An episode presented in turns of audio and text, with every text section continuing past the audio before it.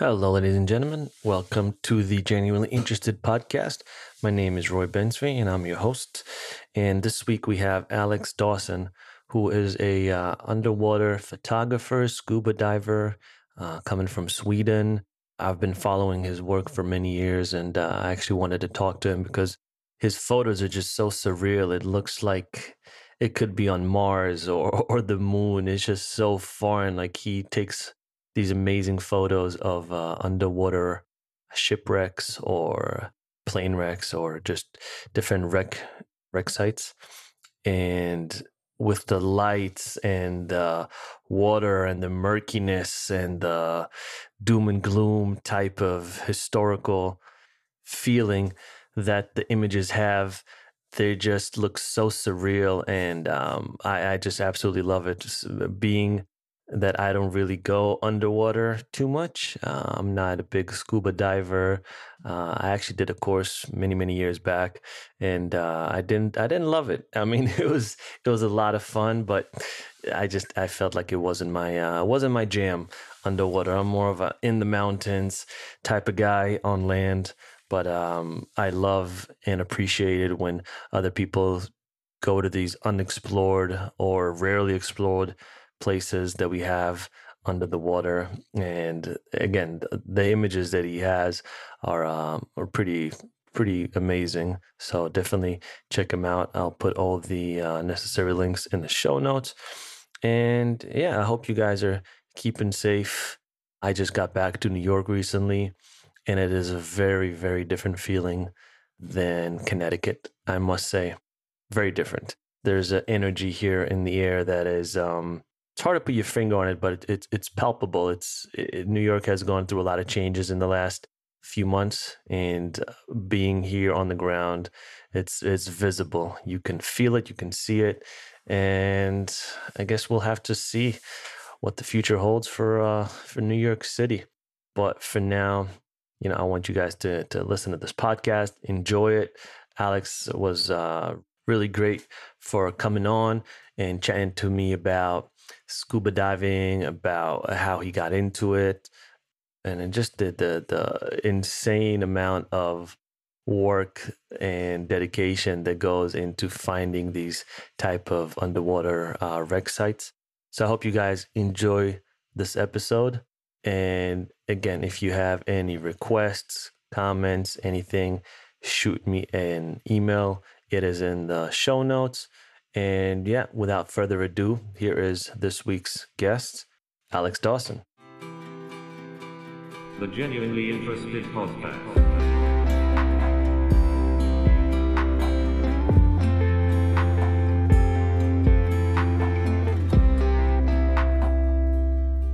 Hey, Alex, how you doing? I'm great, thank you. Is it how Alex or, or, Alexander? I'm good, man. Thanks.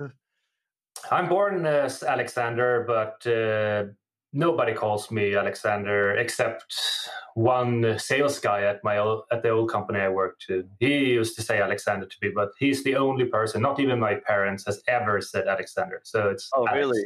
Alex. Okay, yeah. but passport will say Alexander. How sure. come he likes the long name? Uh, yeah, I don't know. I have no idea. I think it sounded more fancy yeah. and like and he likes fancy. Yeah alexander sounds like something out of like uh royalty you know? Exactly yeah, yeah. so yeah. but uh i yeah it's funny because there are there are people that like to say either like your full name or just like a portion of your name. Like my name originally how i was born was uh roy right? And then oh. like and then everyone shortened it to roy and then kind of Roy just stuck. And then now there's a few people that'll say like the the original name, but for the like my, my, my parents, I would say even not even now even my dad would just call me Roy now. I think uh, maybe my mom and a couple other people would like use the original name. For the most part, everyone just people like short names. they just want to shorten it as much as possible. Exactly, the fast way. so hey, so yeah, tell us a little bit about yourself. Uh, I know you are in Stockholm, Sweden. Yes, I'm in Stockholm, Sweden, and uh, I am a scuba diver since 27 years. And, oh, wow. um, I guess we're gonna talk about scuba diving and underwater photography today, kind of, or yeah, yeah, yeah, definitely. Yeah. I mean, your your photos are pretty amazing, and that's you know, I, I every time I look, I'm like, wow, that's it's it's almost like you went to Mars and you took pictures on Mars. Like that's the equivalent. It's just it's so foreign, and especially when you see like with the lighting and the shipwreck and like the history and everything involved, it's just it looks like out of you know, uh, like aliens, like outer space. Thank you, thank you.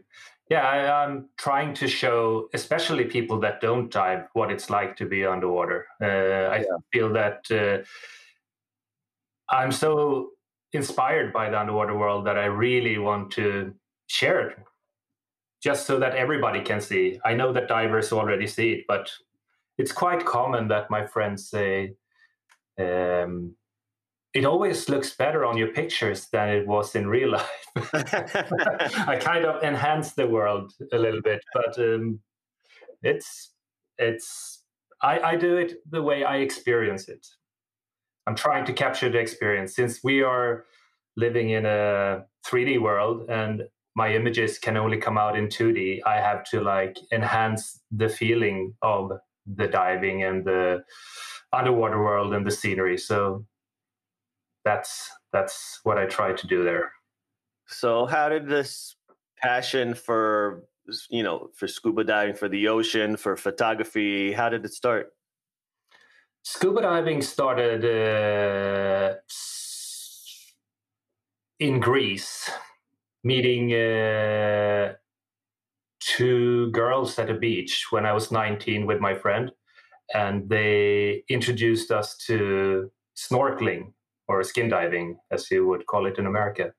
And uh, we knew nothing about it. And we had these big cyclops that you would have in the 80s, 90s.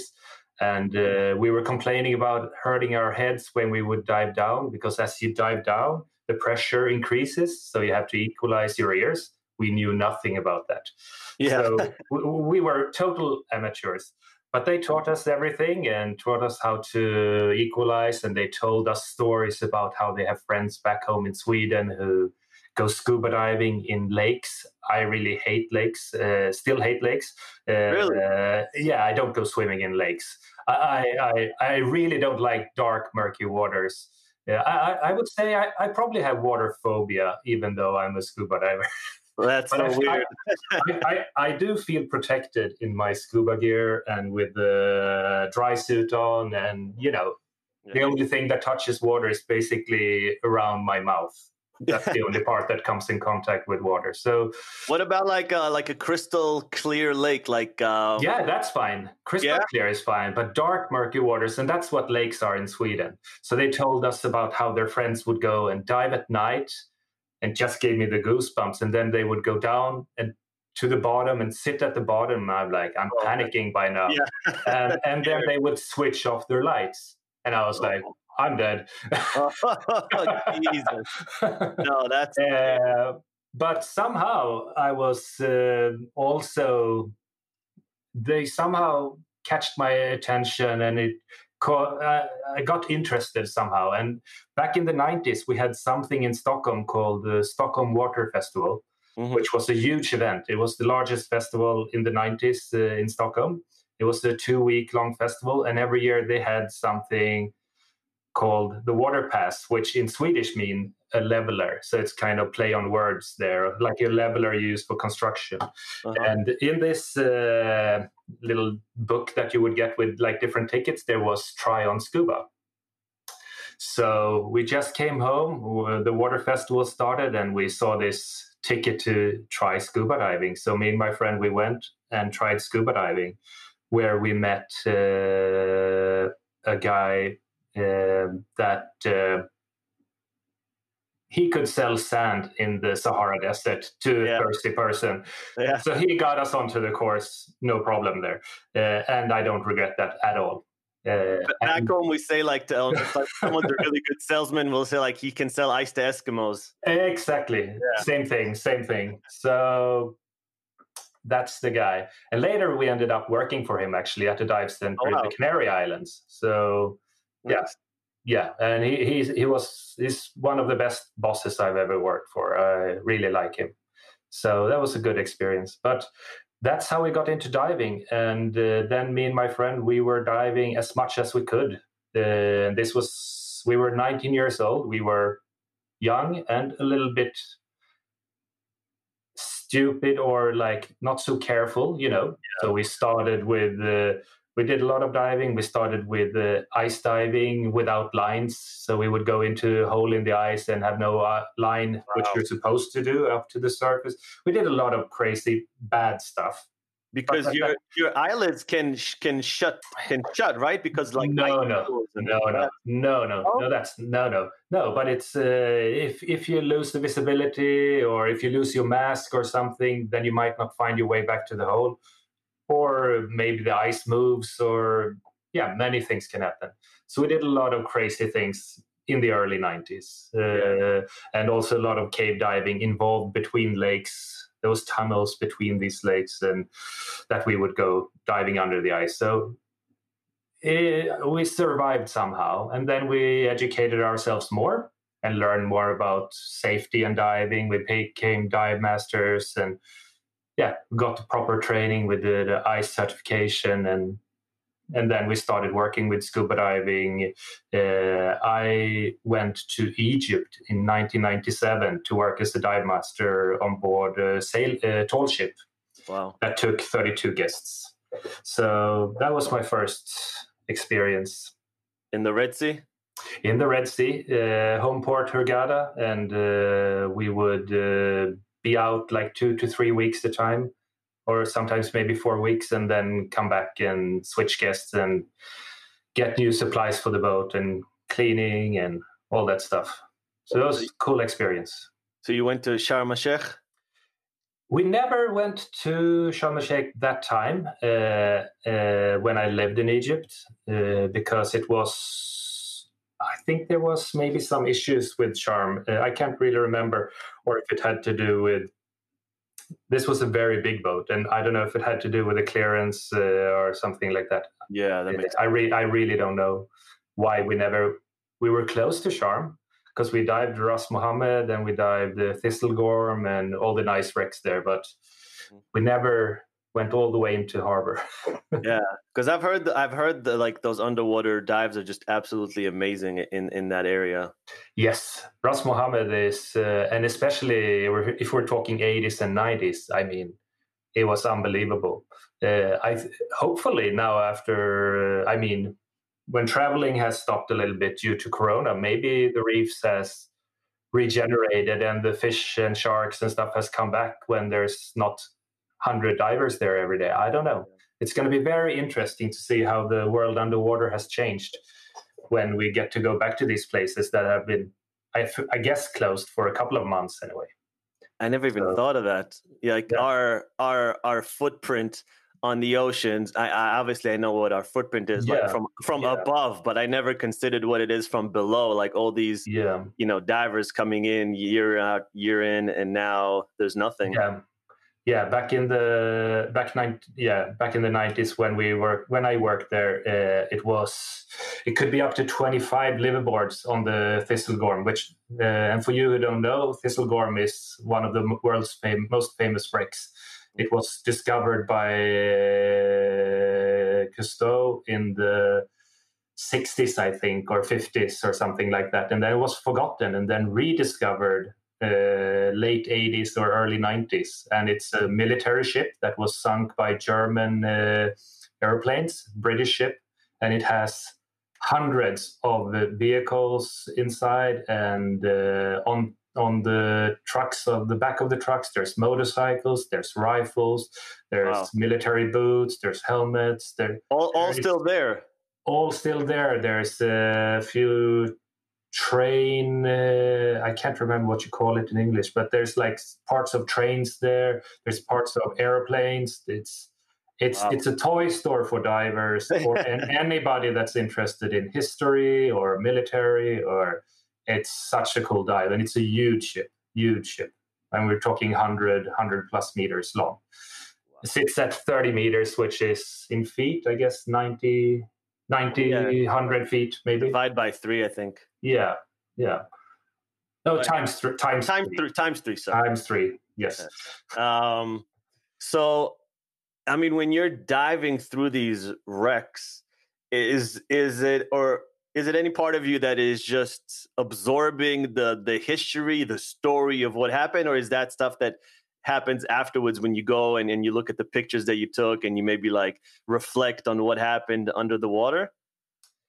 Uh, when it comes to the Thistlegorm, I can't really remember because the first time I visited it was 1995 in the summer. Uh, we were three friends traveling to Egypt to just have had heard about that wreck and we really wanted to visit it. Mhm. And I don't even remember liking the dive back then. Really? Uh, yeah, uh, I think I wasn't. First of all, at that time, I was not into wreck diving at all, and uh, there was so many divers. I remember, and back in those days, we dived air, so it was not enriched air like uh, as nitrox or any other mixes. So the bottom times at 30 meters were fairly short. So it was quite short dives, and we were on a liveaboard. So as you accumulate dives throughout the week, the dives get shorter and shorter and shorter the more you dive. And Yeah. I think we did, I think, I'm pretty sure we did five dives that day when we were at the Thistlegorm. And you get so exhausted and you get very short dive times. Then, because back in those days, we didn't do any decompression diving either. It was like we follow the table and then we, So we for go up. for the for us for the for the people who don't know too much about diving, what's uh, decompression diving? Decompression diving is when you have to slowly get up to the surface because your tissues in your body has been oversaturated with uh, uh, nitrogen uh, if you dive with air. And uh, so what you usually do uh, is that you make a stop at three meters or five meters or six meters. Today you have computers that tells you all these details. Uh, and when you do technical diving, which I'm into also, when you dive with mixed gases like helium and other gases, then then you can get decompressions if you do, let's say, a, a 50 meter dive, 150 feet dive. Then you might get your first stop at already 21 meters, or maybe even deeper, maybe 27 meters.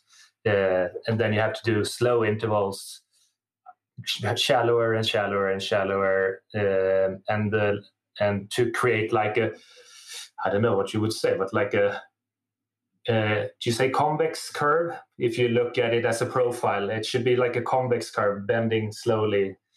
Uh, Okay. So uh, So how do you decide? I mean, I, I guess I, I just don't know too much about it, but how do you decide what mixture of gas you put in based on? Is that based on the depth it's, that you based, go into? it's it's based on depth for uh, the nitrogen narcosis or the depth narcosis. Um uh, so the deeper you go, the more helium you need to add usually. Uh, and um, and then you don't want the partial pressure of oxygen to be too high either because that's also very bad. I don't need to go into details. And uh, so, so it's the mix, uh, the, the depth or the dive site decides, or not decides, but you have to decide to dive an accurate or what's it, um, a mix that is good for that particular dive site. And this is what you learn during your diving training. Yeah, because I um I did, I think it was a two star course uh for diving. Like that was a long time ago, probably like twelve or fourteen years ago. I, I don't remember exactly, but I do remember that they took us out into the Mediterranean Sea and um. It wasn't like it wasn't like a, a nice part of the Mediterranean. It was kind of like murky, and it was like it Mm. was jellyfish season, so there was gazillion jellyfish everywhere, and like all the time I was just looking in every direction to see that a jellyfish is not gonna just like sit on my face.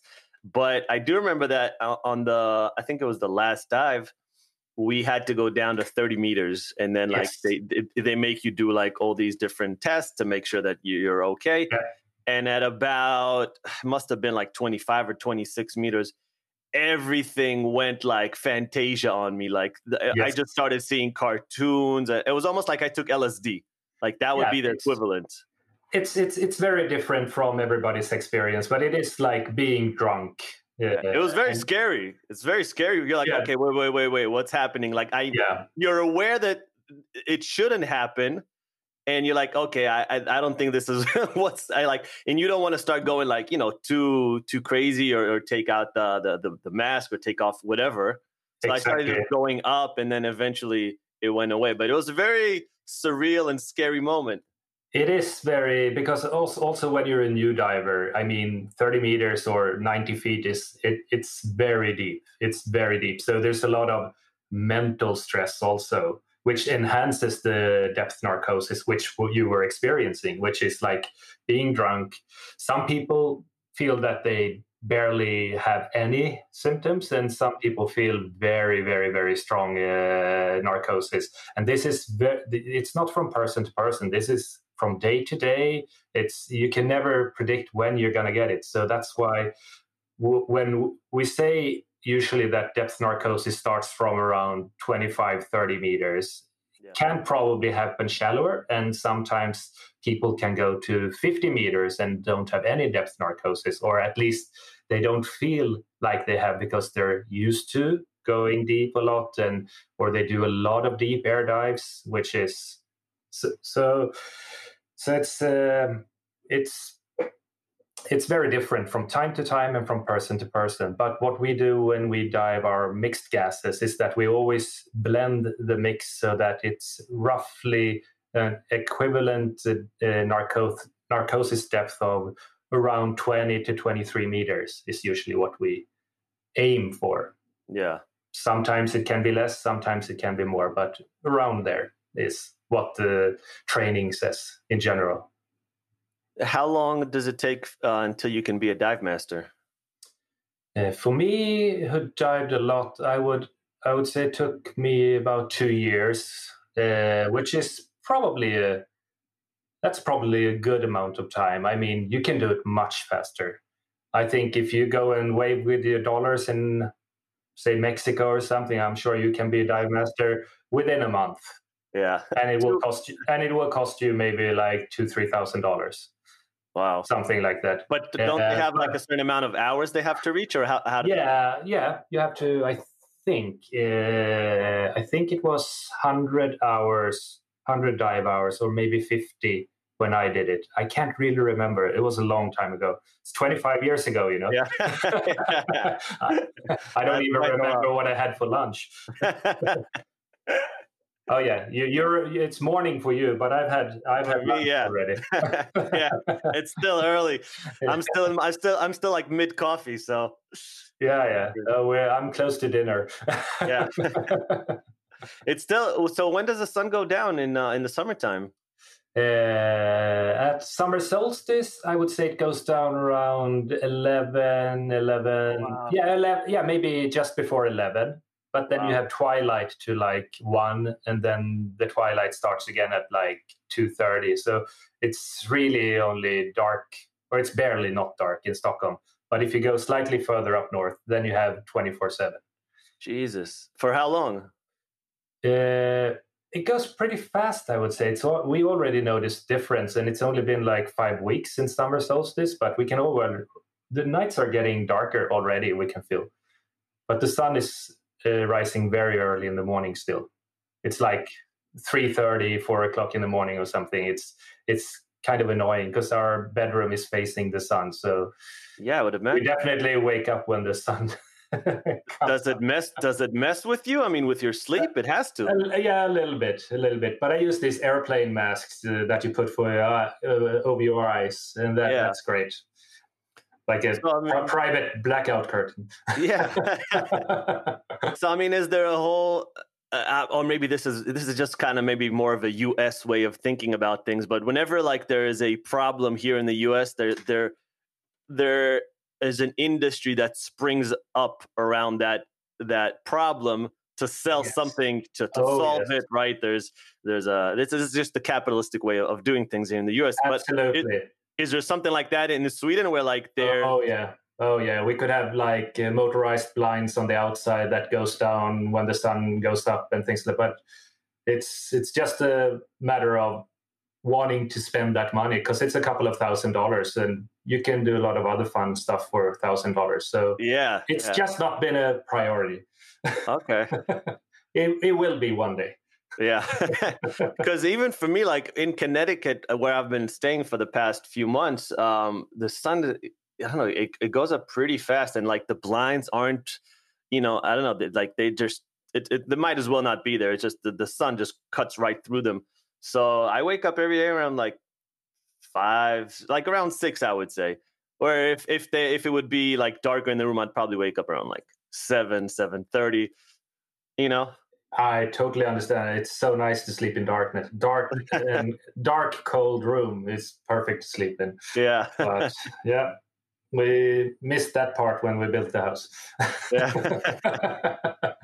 At least we got the view.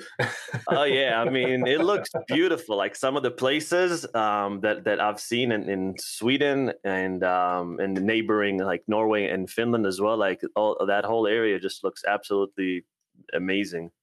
It's it's very beautiful. It's very beautiful. It's probably similar to some part, like some of the northern parts of the U.S. I, I can imagine that it looks a little bit the same. Yeah, but it's you, and it's very untouched. Also, I mean, yeah, there's pristine. very few very few people in Sweden, especially if you get out of the major cities. I mean, it's it's a lot of uh, nature.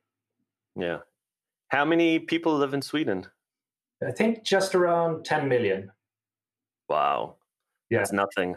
That's like New York City. Yeah, and I think it's on the surface of almost like California. Yeah, that's crazy. Like you have 10 million people here in New York City, and that's without tourists. That's just people who live, you know? Yeah. That's insane. yeah. Yeah. So we're we're spread out a little bit. no, that's amazing. So I'm so I'm assuming you know if you started um, scuba diving at age around like 19 or 20, uh, so scuba diving was the first love, and then photography came after. Yes, I I learned how to to I learned how to shoot actually or take pictures underwater. I didn't start on land. I really started oh, wow. underwater, and I started back in the days, of course, when it was film. So you were limited to 36 exposures per dive. So you had to do a lot of diving, and uh, and you not like today. You take a picture, you see the result instantly. You, I took a lot of notes. I did a lot of trial and error. I did a. Uh, yeah, I did a lot of testing. I and I finally, finally, after like shooting six six years underwater, roughly, I was pretty good, uh, and uh, especially good at the technical part. Yeah. which was an extreme benefit when you're shooting film, mm-hmm. and especially underwater. So that was uh, that was a big advantage for me. But then uh, digital started showing, and I had to make a choice. Either I could be a grumpy old man sitting in a corner and swearing about all the new technology. Oh, Or these I- damn kids. Yeah, exactly. Or I would just have to jump on the train and just follow the technical development and just my six years of hard training, a lot of diving, a lot of cost, I would say, was involved in a lot of thinking Mhm. was more or less worthless the day it became digital because the technique uh, the technical part didn't play any major role anymore Yeah. uh, it wasn't at least the most important uh, which was definitely if you couldn't if you didn't nail it technically on film and we were shooting slide film uh, I, I, what you call that is it slide film not uh, not negative like like slides instead Yeah. Yeah. so so and they had a very very limited dynamic range and things like that so and very very like they would cut the highlights they would cut the blacks and it was very punchy and but when you nailed it it looked great Yeah. if you if you missed it by a third stop or by two thirds of a stop it was just garbage so, so so it was a hard way and it was it was really difficult accepting uh, to let go of all that uh, training that was that I had put into it when Yeah, the digital came. But I knew that if I don't jump on this train now, I'm gonna be passed by 15 other trains, and and I felt that I was in a pretty good position. I had a lot of assignments with uh, magazines like uh, Swedish Dive magazines and Outside magazine and yeah, many other magazines. So I felt I'm just gonna go for it, and I really hated digital the first two years, three years, four years, four years, I would say. Oh wow! I really hated it. Why? But that's uh, because it uh, I don't know how much. Yeah, you know about photography, but I don't know about the listeners how much they know about photography. But but as a professional, you always shoot in a raw format, and a raw format is uh, is similar to when they shoot movies in Hollywood and they shoot in log file. It's soft. It's no contrast. It's no color. There is no black point, no white point. There is uh, almost no white balance in it. I mean, it's just flat. It looks mm-hmm. shit, and it's not even sharp. Yeah, that that's what a raw file is. And I usually say like this: the cheaper the camera you have, the better the outcome will be in camera. The more expensive camera you have, the more it takes from you as a you need to know the uh, the digital image processing in yeah. Photoshop or whatever you're using.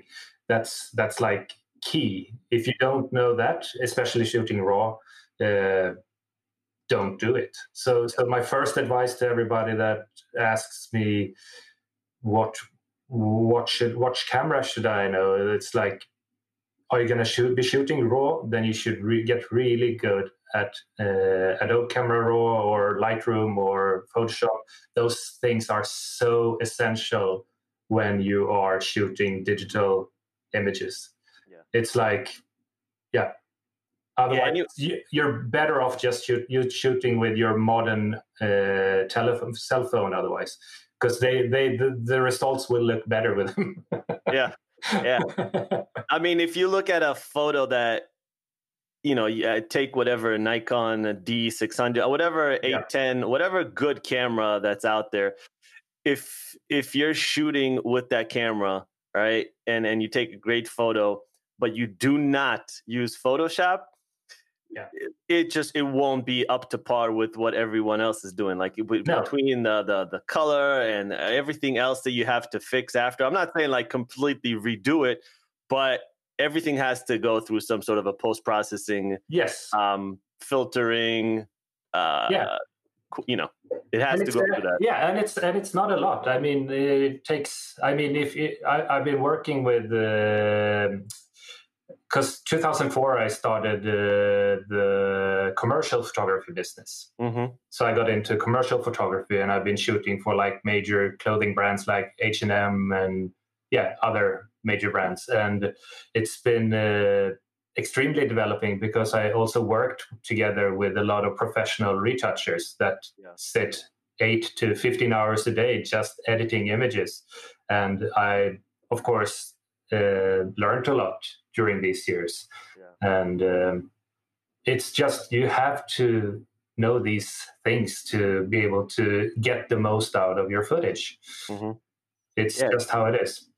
But do you think that given, you know, nowadays, obviously, you know, when, when I tell my uh, my niece and nephew who are smaller about things that we used to use, it's it's so foreign to them, right? It's like it's like me talking about uh, I don't know uh, paleontology. It's like it's it's from another era, right?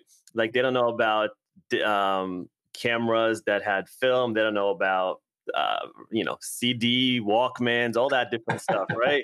Telephones with a cord. yeah, exactly. Telephone with a cord. Uh, not being able to, to, you know, to call someone abroad because, like, my dad would sit like, "Oh, it's been two minutes. It's too expensive." Now I can sit on WhatsApp and talk to someone from another country for a hundred hours, and it costs zero. So. Exactly. Yeah. But do you think, like, as a photographer, this was a huge advantage? Because when you had only 32 uh, shots underwater, you would really you know try to juxtapose uh, oppose something or you'd look at the lighting or you'd look at the composition. You wouldn't just like shoot like you would with digital because now in digital i can shoot a thousand images in two seconds you know and then later i can see okay you know out of those 1000 here those here here are four good ones. Whereas before like you really had to think strategize and maybe that gives you you know a better foothold going into digital yes mindset. That, that, that was also something i had a big hard uh, hard time with switching from analog to digital mm-hmm. because i was so used to in doing this priority i'm doing a 45 minute dive i see this fantastic cray, crayfish in the beginning of the dive i've only seen it once before should i spend 10 images or 20 images, like half of the roll. 36 was the maximum. Yeah. people who don't know how much film, uh, how many images it could take on the film time. So it was like, will I see something even better later in the dive? You know, on land, you can just pop another roll in, but on a dive site, you're like, you have to make this constant priority. Like, is this good enough? Should I waste? So I ended up shooting basically one shot at everything I saw. And sometimes when you were coming to the end of the dive, you're like, damn it, 20 exposures left. And you really don't want to start the next dive with only 20 exposures because then maybe you get this perfect I don't know, dolphin or whatever in the beginning of next dive, and then you're out of film. So you always wanted to start with so making these priorities and also when you found something that you really liked, did I nail it in the exposure? Or is it a third of a stop too dark? Is it a third of a stop overexposed? Is it worth spending three shots more on this? I was like constantly, yeah. Uh, and, but I was so sure at that time of my technical uh, abilities. So I actually always, always shot one motive, one shot. It was like I would switch, switch, switch, switch, switch. And that has totally changed in the digital era. I mean, yeah. now, yeah, like you said, it can pop 100 images on just one subject, you know. how do you, I always wonder, like, how do you choose right like because like we said like with digital now you can be shooting you know in one dive a thousand or five thousand whatever it is that you want to shoot as many images as you want to shoot but then you go up and you go to your computer and you put the the, the memory disk uh, inside the computer and you see all these images and you know how do you from dwindle it down from a thousand images to one or two or like wow these are the most spectacular that i took? Like how, how do you pick? That's the most difficult part. That's where the real job starts. The shooting is the easy part. Uh, it's choosing images. That is the most difficult part. I usually let the images sit two to three weeks. That's uh, by preference because that kind of takes me away. It kind of kills my darlings a little bit because I forget about the dive, you know, bad short term memory and all that stuff. So next time I look at it, maybe two weeks later or something like that, it's almost like then I can look at it more like, uh, would you say like object, like objectively? Object, Exactly. Yeah. And I like that. I don't like to have too much connection or emotion with a picture because you might be like, oh, but I've been wanting to take this image for so long. I, I, I don't want any of that mm. to matter when I choose an image. I, it's, it's, an image is something that you just know when it's right.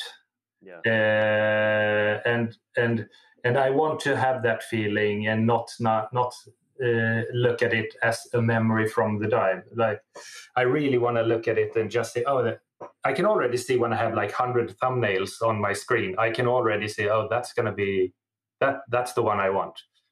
And then you look at it enlarged, and you're like, oh, maybe not perfect because that fin is pointing wrong way, and this is like, yeah, maybe too much of the sunlight uh, and then you go three frames forward three frames backward and then maybe you have the where every when all, everything is accurate. But I, I usually i just usually then after two three weeks go through the whole film very fast pick out mark uh, maybe yeah, mark anything that i think stands out and then i move them to a new folder and then i go through and sometimes it's 10 images sometimes it's 100 images that i marked and then i start like really looking at them and and then what i also do is that i maybe pick two or three images from a dive at this point but then maybe three months later or six months later or two years later i get back to that folder and i'm like oh why didn't I why didn't I see this last time? Yeah, I that's my, bad. I, I, I have my favorites, and and I change, and my mood changes, and what I like changes, and uh, there's so many things that matter, and and maybe or I've maybe learned a new technique, or I maybe got interested in a, a new way of shooting. Like, oh, I like images when they are like this yeah, and then I go back into old folders and I'm like, oh no, this is the favorite. So then I uh, re-edit on that one, and then I post it uh, like on my Instagram or something like that. And th- that's how I like to do it. I really don't like picking out like, oh, these are hundred images, and I'm gonna edit these and case closed. I don't. Uh, th- that's not how I like to work. I really like like it to grow with time. That's really interesting. no, it's a great way of looking at things because you want. It's almost like looking at things from um, a fresh set of eyes, right? You want to Yes. be you want to be removed from the emotions of what happened on on the dive or on the shoot and then just look at it without that connection to oh, Exactly. you know, when you were there you were thinking oh this is going to be great and then later you were looking on the computer and you might not think it's great but because you wanted it to be so great you might choose it so if you have those two three four weeks that gives you that perspective Exactly, and especially when you come back a year or two years later, it's oh like yeah you're like, why did I not pick that image before? This is so great, this one. But Yeah. you know, a lot has happened in two years, and I have developed maybe and things like this. So it's so perfect to go go back to old folders and just like, wow, this is a stunning image. Uh, it's I, I love rediscovering archive images. It's it's really fun. So I, I, I do that a lot.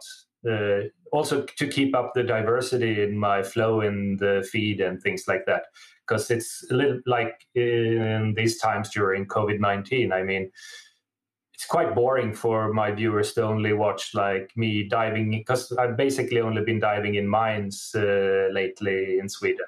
And they're more or less all the same, the images. Uh, I mean, even though the environment is slightly different, but even I get bored with that kind of images. So I want to freshen it up a little bit, pop in a little bit of Mediterranean, a little bit of Red Sea, French Poly- Polynesia.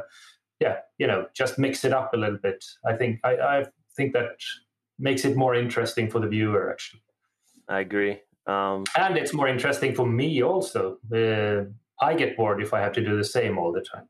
yeah Yeah. how was the, um, how how was the original um I guess reaction when you started posting these type of pictures on your uh, on your social media feed?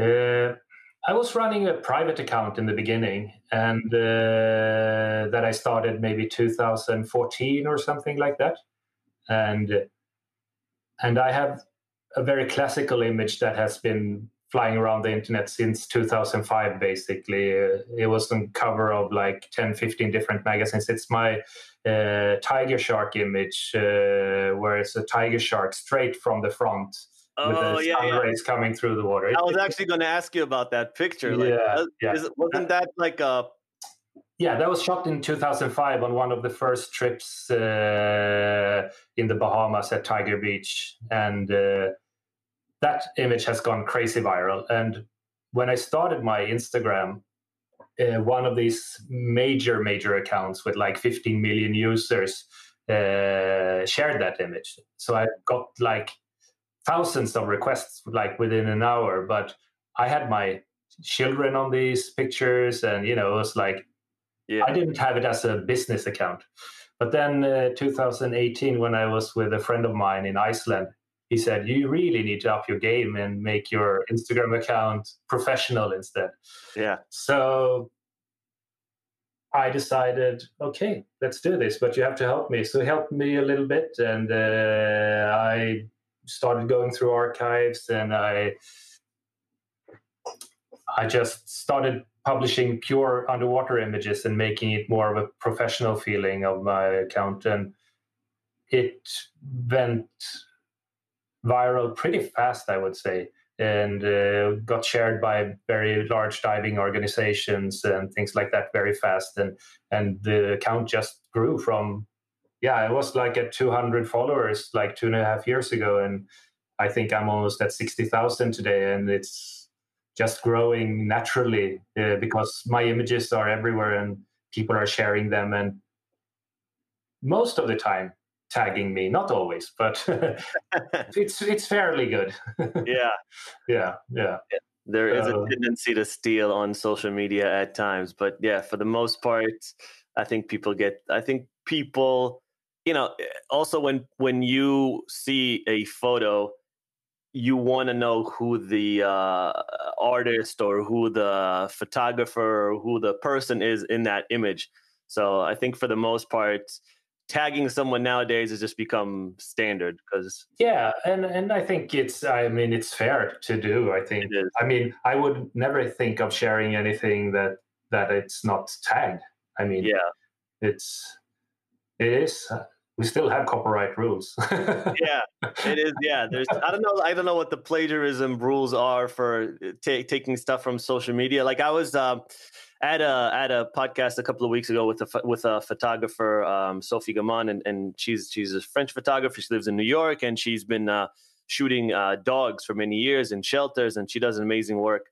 And um, she was saying, like, you know, I would I would sometimes see my images on like products in Brazil. And yeah. you know, yeah. yeah. no, and no one's paying me for this. like they no, just no. pull my images, put it on all these products, and they're selling it. Oh yeah, that does happen my my images are in uh, Alibaba in China on shower curtains and everything. But really, there's, there's nothing. nothing no, not really. that, that really sucks. it's yeah. just how it is. Why did you specifically want to focus on on wreck sites, on record sites? Is was there a certain point where you decided to focus more of your attention on that rather than, you know, the uh, the other, you know, uh, know, shooting sharks or other fish? Yeah, it was uh, it was a big turning point. We have to get back to the championship again. Back at that time, I was traveling to the west coast of Sweden all the time because I didn't do any diving in Stockholm.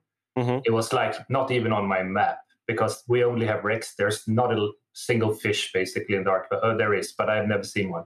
Yeah. uh, so, so as a nature photographer, as I saw myself back then, I just had to go to the west coast of Sweden, where it's more like uh, British Columbia and like it's good marine oh, really? life with starfishes and and um, all kinds of weird looking things. And we would travel to the west coast of Sweden up to ten times a year, maybe. It's about five hour drive. Mm-hmm. And uh, or Norway was also also uh, visited like two three times a year, and uh, that's what I did uh, until 2007 or 2008 when I was asked by the editors of the diving magazine in Sweden to do an uh, article about wrecks in Stockholm. Mm-hmm. And I was like, oh, okay, let's, I, I have to do it. Because I was like starting to get a little bit interested in technical diving, this diving with uh, mixed gases and decompression and things like that. So it was all natural. And uh, so I went with uh, a guy in southern Stockholm out to some wrecks and I got totally hooked the first time. I think we were lucky with visibility. We were lucky. He knows wrecks very well. And I just got into it like basically overnight. It, it went so fast. And at that point, I really got focused on wrecks and the cameras at 2008 Nikon released their first good camera, digital camera, in my opinion, for what I needed, the Nikon D3. Yeah, uh, which was it was full frame, uh, first full frame, uh, and it oh not first full frame because they had the D1X and stuff, but first good full frame, 12 megapixel I think it was. Uh, fantastic on high ISO. You could shoot at 12,800 ISO with decent results. And that was good back in 2008. It was a revolution in uh, digital cameras, and especially as an underwater photographer shooting ambient light. So I, I bought that camera that year, and I got into the wreck photography, and I just got caught at it, caught at that, and I just started discovering what Stockholm had to offer, which was totally amazing. I mean, all the wrecks that I had missed for the first 15 years of my diving life. and um, and I dived with this group quite a lot. And uh, in 2010, this group found uh, a wreck in the Åland Islands, which is between Sweden and Finland, where the world's oldest champagne. So I was. Oh yeah, I was going to ask you about that. Yes, so I was the official photographer on that uh, job, and I took pictures. That was uh, obviously used all over the world in media and stuff like that to show these old champagne bottles that date back to early 18th century.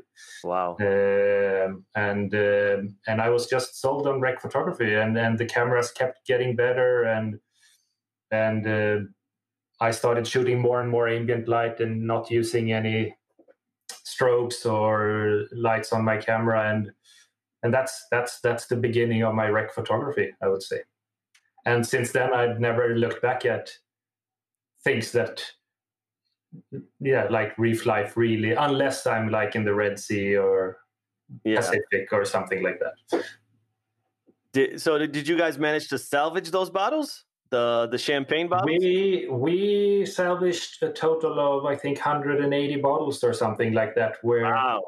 I think 90 or something of them were in mint condition because uh, we had to we had to they were very deep. They were sitting in 150 meters, uh, 150 feet uh, of water, 50 meter. Mm-hmm. And we had to seal them and secure them down at the bottom uh, with like uh, bicycle tires that we would use the zip ties to lock because the corks would pop as the pressure decreased when you when we lifted them up out of the water. So we put them in big crates, 12 and 12 at the bottom, and we zip tied every bottle with the bicycle tire twice, and uh, and then we put a lid on it. It was foamy and everything because we knew that the value of these bottles were was very expensive. We we figured that much out anyway. And how, much, uh, how much was a bottle? Do you think? The, these bottles they sell at auctions at Christie's and uh, Sotheby's these days for around thirty thousand euros each. So like like forty thousand dollars maybe. Jesus. Each each. Each. each. And the bottles, uh, so they were all recorked, uh, recorked uh, when they were taken to the surface, and they were all taking samples from each bottle making sure that it was in fine quality. And they discovered that it was champagne from uh, four known champagne houses uh, that we still know of today. One of them being Veuve uh, and uh, I think there was another one called Jacquesson or something like that. And then there was two more. I can't remember the names of them, but so that's pretty cool.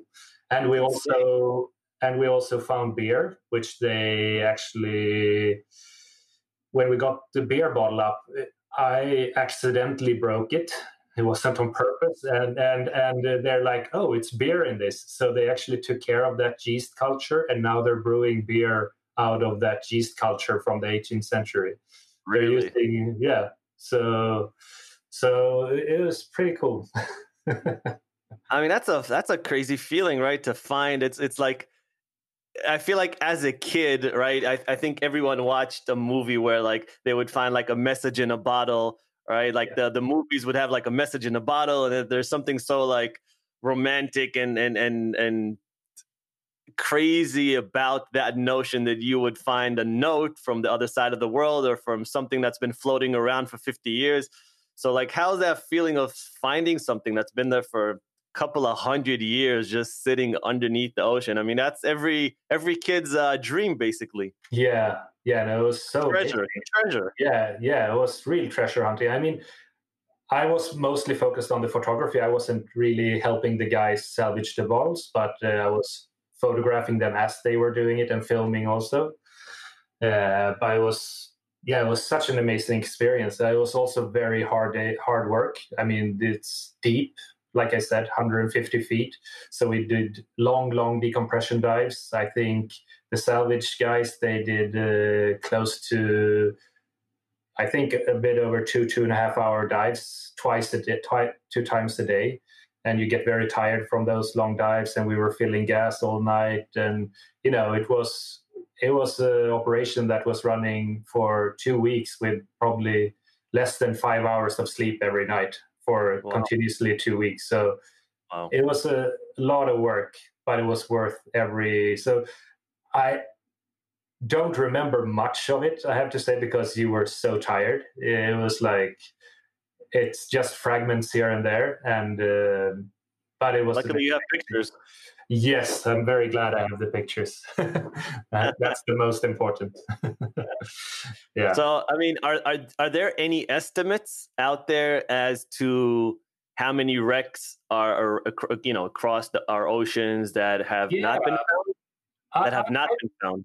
I, I've heard a number for the Baltic Sea, which is the sea between Sweden and Finland and Poland and Germany. And I've heard a number of around 80,000 known, um, what do you say, uh, boats that has gone, yeah, wreckage sites, exactly. And Eighty thousand. 80,000. And I think there's probably less than a couple of thousand found. Wow. Yeah. So there's still so much to explore, Oh, yes. and that's just in the Baltic Sea. In That's- the world, that's- probably oh, yeah. billions.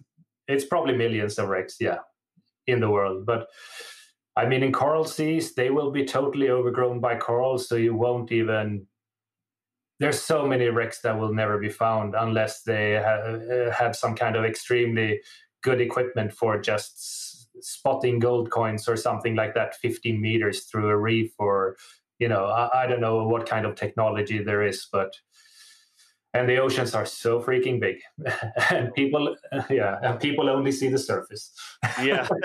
And now all that surface is covered in plastic. So soon all we're going to see is only plastic. yeah exactly yeah that's terrible that's terrible Um, I, I read that in micro in Micronesia there are over 60 Japanese warships uh, that were destroyed by the American forces in, in World Yes. War II. yeah And, um, Truk lagoon and uh, bikini atoll yeah Yeah. So I, I saw some of the photos that they look absolutely amazing, and like like you said, a lot of them were just already like covered in in coral and kind of just became part of the landscape. yeah that was my first trip canceled due to covid-19 because the president of micronesia decided to close the borders already 31st of uh, january Oh, okay, so smart.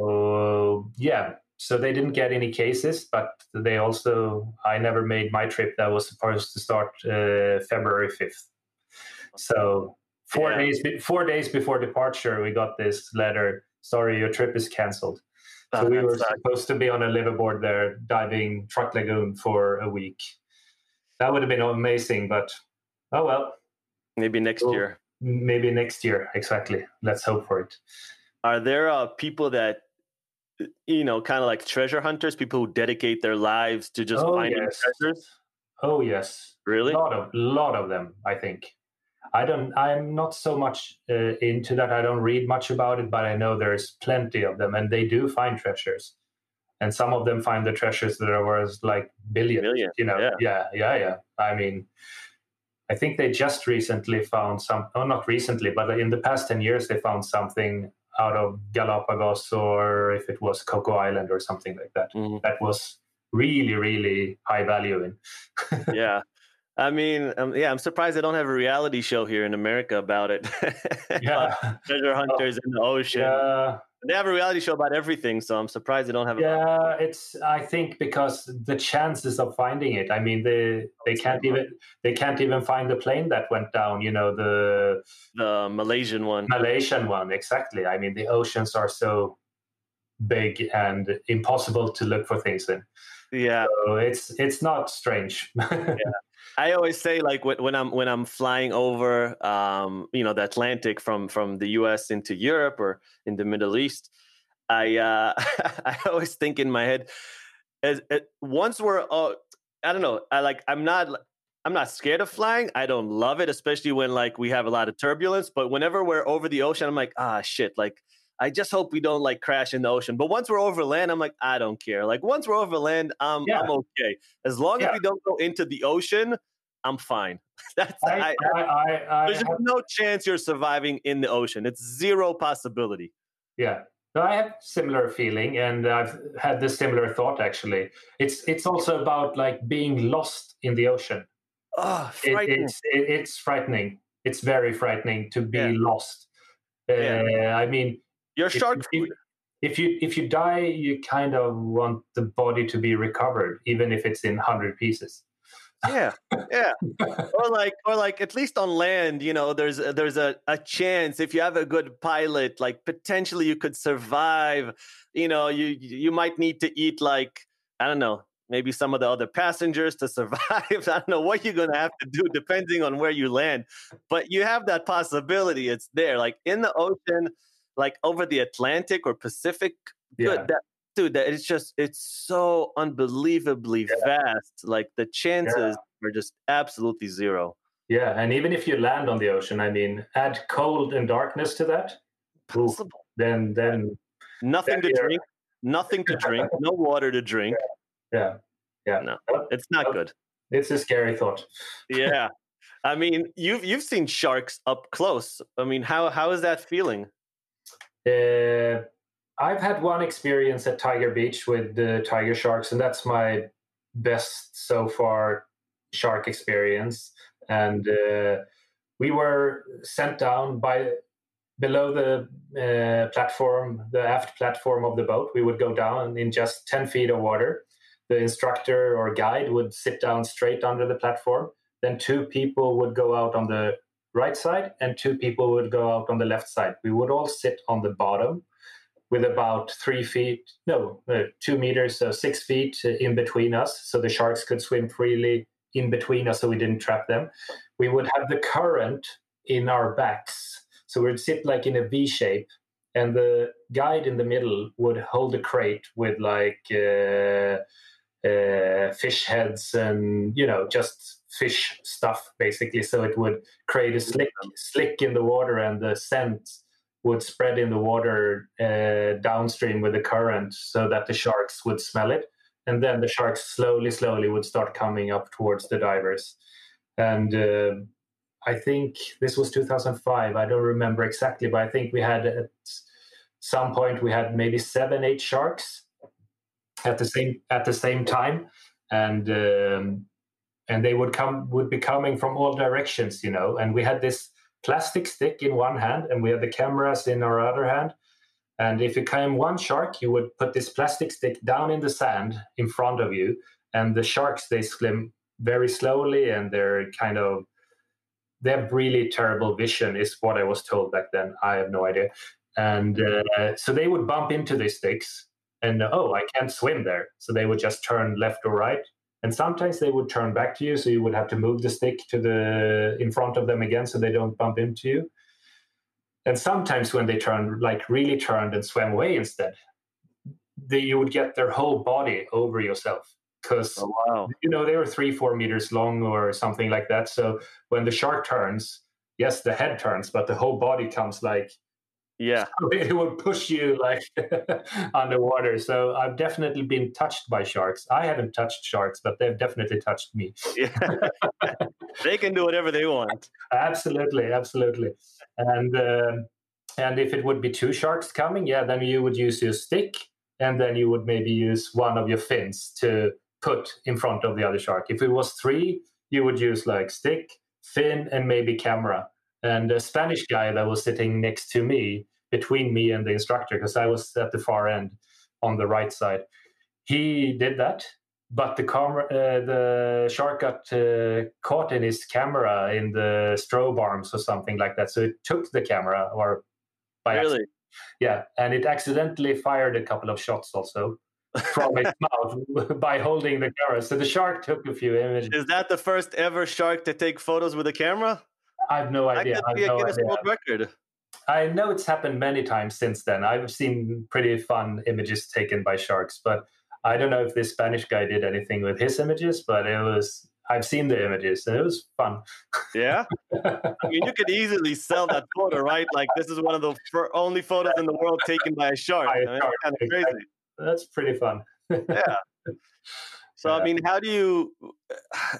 Uh, I don't know. I mean, I guess because you're you're an experienced scuba di- scuba diver, maybe this isn't something that really crosses your mind. But like, are you?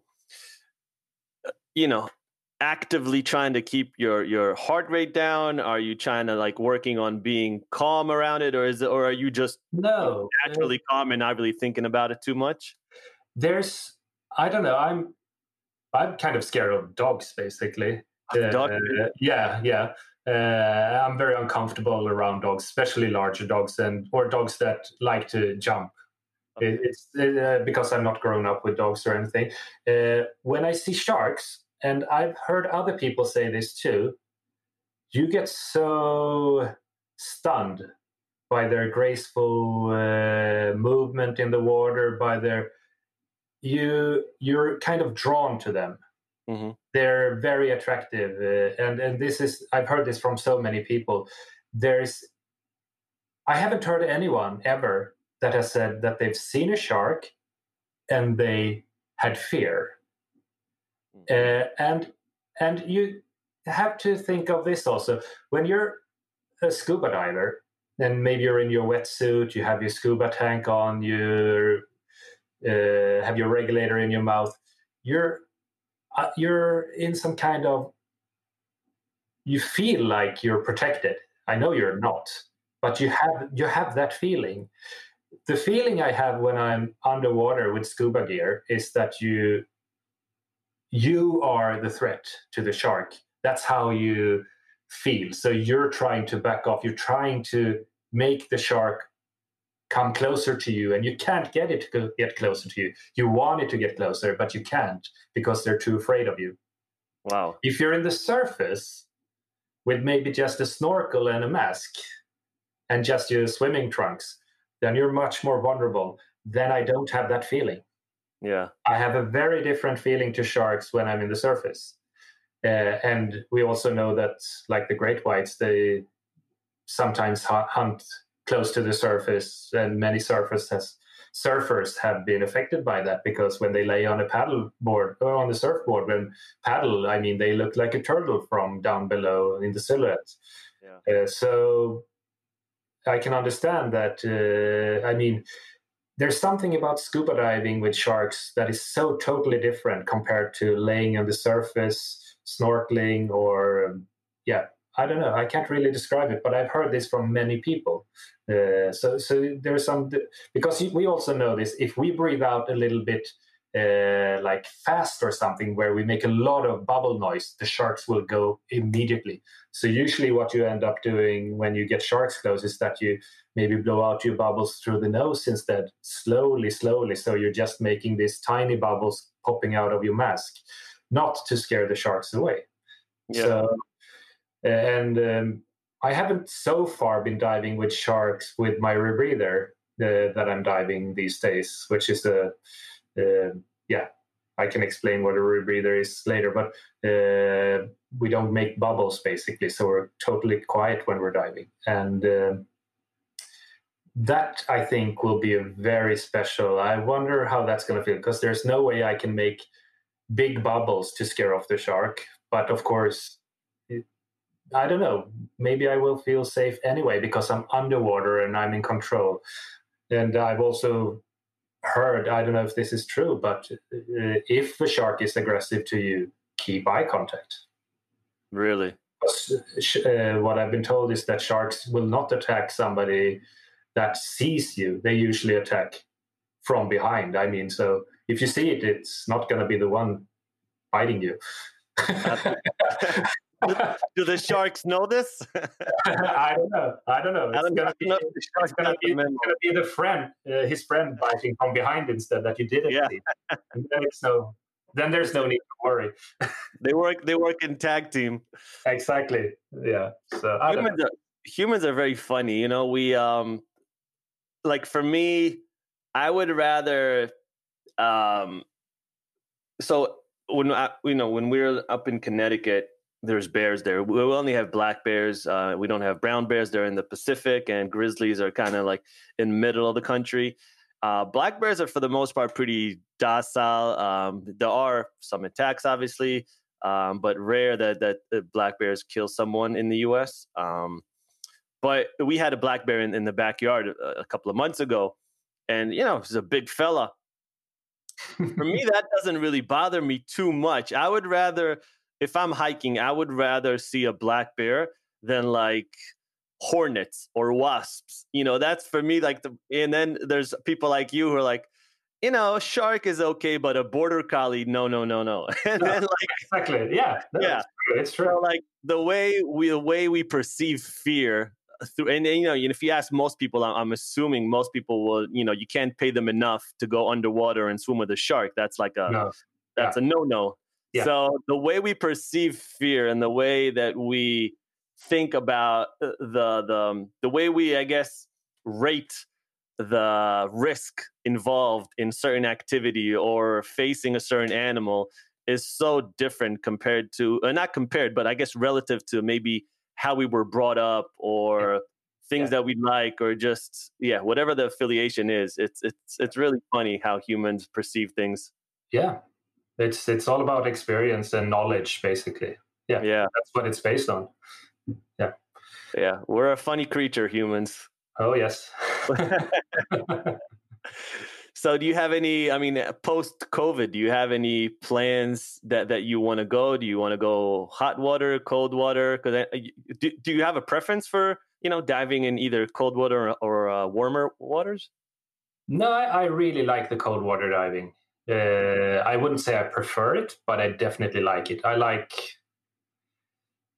I like the you know just a little bit more rough environment, you know, and uh, it's it that itself is a challenge in itself, and and then uh, we have so much things that are so untouched up here in the north. I would say compared to if you compare to the Mediterranean or Red Sea. I mean, where there's like hundred divers on every wreck or every reef, yeah three, 365 days a year. You know, it's it's not as it's more fun to dive places where you feel a little bit more like a pioneer, even though you're not, but you get more of that feeling.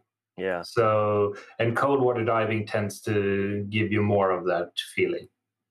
Um, and uh, as for traveling uh, in the future, I, the only plan I have for now is basically I'm doing my full cave uh, CCR course in France in October.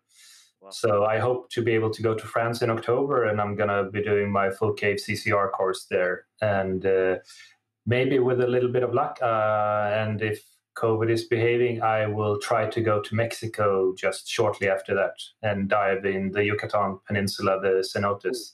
nice Uh, I did that 2007, uh, just the basically open water ones. Uh, it was very f- nice, but with a full cave certification, I think there will be a lot of nice things to explore. wow So i mean caving is really that's pretty much the most dangerous form of scuba diving you can do right? Uh, it probably can be uh, because I mean, usually you don't have to worry about like caves collapsing and things like that, but there are millions of things that can go very wrong in, in a cave dive, and especially if it's murky waters or bad visibility, which is not usually the biggest problem in Yucatan because it's crystal clear there yeah yeah, like 200 feet visibility, you know. uh, but uh, I guess you can get a silt out there, of course, too. And uh, if you lose the line, you get a silt out and you get more lost and you don't have the right training how to find back to the line and what to do. And or if you're panicking, then it's a very bad thing if you're five hours into the cave system. yeah That's very bad. You know, I, I- just remembered now when I was uh, in Australia in around 2000 and I think it was three or four, early 2000s. Um, we went uh, snorkeling in the Great Barrier Reef. And uh, right before we kind of go in, the, the, the, you know, we take a little um, uh, like uh, rubber boat off the big boat and it takes us into the reef. And the guy says, um, you know, just right before you go in the water, I just want to let you know if you see um, jellyfish that are I can't remember the exact colors, but he told us like you know blue, yellow, Yeah, whatever Yeah, colors blue, purple, pink. Yeah. Yeah, he was like, "Do not go anywhere near them." And I was like, "Oh, for fuck's sake, man! Like, I don't want to go anywhere near those things." And like I swear, like I was about to jump in, and as soon as he says, I was like, oh, maybe. You know, again, like that that fear thing for me, like jellyfish is one of the worst things because I had a really bad incident with the jellyfish when I was when I was a young kid. So I kind of just go in, I like I went into the water very cautiously. I was like not more than like three, four meters away from the rubber boat at any given moment. Uh, and then I was just looking around all the time, but like I couldn't enjoy myself because the whole time I was just like scoping the area to make sure no pink jellyfish, you know, mutilates my leg. Exactly. so, yeah. Yeah. No, they're they're really dangerous. Um, uh, I think they're called Portuguese something. I can't remember the name, but they're they're. Oh, uh, Man of War or something like that. Yeah, maybe maybe that's the same one. Yeah, they're very dangerous anyway. But you have the ones in Micronesia that are completely harmless, right? There's those yeah, uh, there's that yeah. area where there's like millions of them. Yeah, in Palau there's a freshwater lake. Hmm. I think it's Palau. Yeah. Mm, yeah, Palau. I think there's a freshwater lake with millions of jellyfish, which looks amazing. It does. That, that looks like a really fun destination. That's probably one of the destinations I'll be visiting in 21 or 22, I think. Uh, but if COVID behaves. if people behave. Yeah, if people behave. how is how is Sweden doing? Is it better? Uh, I would say life has gone on pretty normal here since end of May, beginning of June. I would say, uh, but yeah, I think numbers are going down quite. It's been pretty steady going down since beginning of uh, June, I think, or mid May or something like that. So yeah, slowly making progress, I guess. Uh, then some, then you hear like, oh, this country says that Sweden, everybody's like dying in the streets, but it's not really like that. Yeah, it's me. Media likes to pull our legs. Man, I've uh, don't even get me started on media. We were going to do another three hours. Just I stopped listening to the majority of the news that I hear. I just I have a hard time believing it anymore because yeah. yeah. they're all agenda driven and exactly. they, they all have a bias that they want to push yeah. forward. So, unfortunately, yeah. Un- yeah. Very unfortunate, yeah, that they just don't give us the straight facts uh, because you want um, an educated um, society. So it's unfortunate, but it is what it is right now. Um, well, Alex, I want to thank you so much. I had a great time. I really learned a lot about underwater diving, wrecks, uh, even photography. So, uh, I had, yeah, I had, I had, a great time, man. Thanks so much. Thank you. Where um where can people find you on uh, on social media? Uh, on Instagram, I'm uh, Alex underscore Dawson uh, underscore photography. Dawson D A W S O N.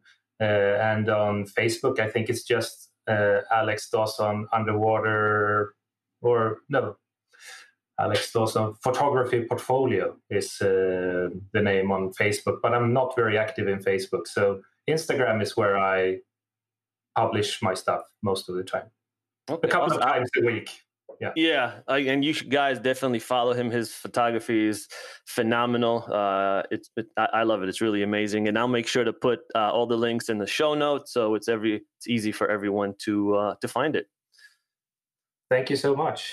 And cool, it's a pleasure talking to you. Yeah, same here, man. We'll have to do it again. Yeah, cool. All right. Take care, Bye. man. Bye. Thank you. Bye bye.